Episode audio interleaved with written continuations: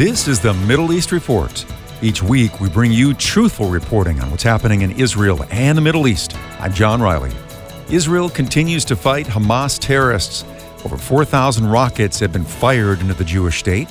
Former Israeli ambassador to the U S Ron Dermer spoke to C B N News about the importance of evangelical supports of Israel. You know, the backbone of Israel's support in the world is the United States of America.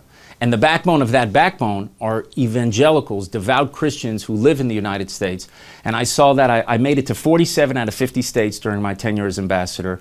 And throughout America, there is enormous um, wellspring of support among devout Christians for the state of Israel.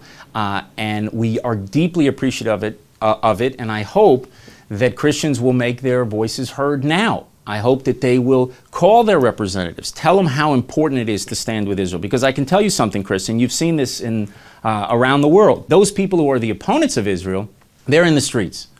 They're waving their flags. They're demonizing Israel. And it's important that the friends of Israel go out there and make clear that they stand with Israel. And I'm, and I'm confident that if they do, that America will stand with Israel. And if America stands with Israel, guess what?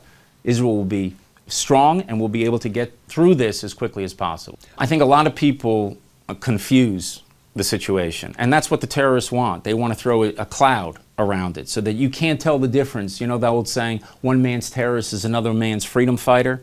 So they want as much moral muddle as possible. They don't want you to make a clear distinction between right and wrong. They want to say both sides are at fault. Both sides are not at fault.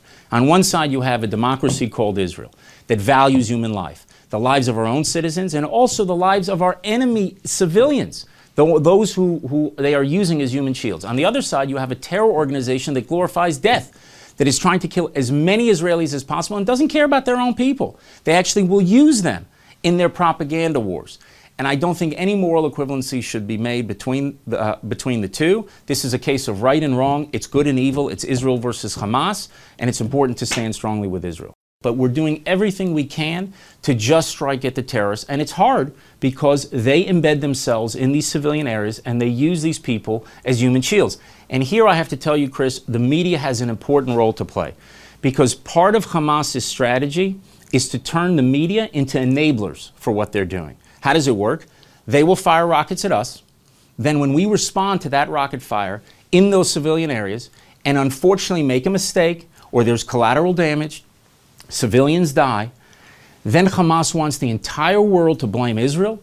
They want governments in the world to restrain Israel, to pressure Israel to agree to their terms. And if they understand Hamas, that the media will not enable them, they will not let them get away with this, with using people as human shields, then they won't do it. If they can get away with it, they will do it. Author and speaker Joel Rosenberg spoke to Fox News about the radical left's support of terrorism. We're dealing with a radical Islamist terror organization. Let's make that clear. Don't act as though Israel isn't interested in peace, that we're not interested in a ceasefire. This is insane. We want peace, but we will not allow four thousand rockets be fired at our citizens, half our country, in bomb shelters. It's not moral equivalence. It's not let's just sit down and negotiate with Hamas and Islamic Jihad. You cannot. These are terrorists. What if Washington or New York or L A was under four thousand rocket attacks? Would you have been negotiating?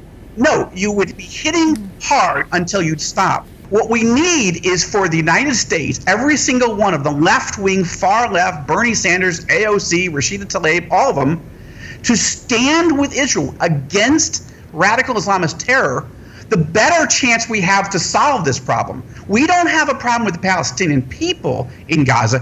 We have a problem with terrorists. And I got to say that the, the far left is be, in, in the United States, in Congress, are becoming human shields to try to protect Hamas rather than protect America's democratic uh, ally, a strategic ally, uh, is the state of Israel. That's the Middle East Report. I'm John Riley. Thanks for listening. Podcasts of the show are available at A F R dot net.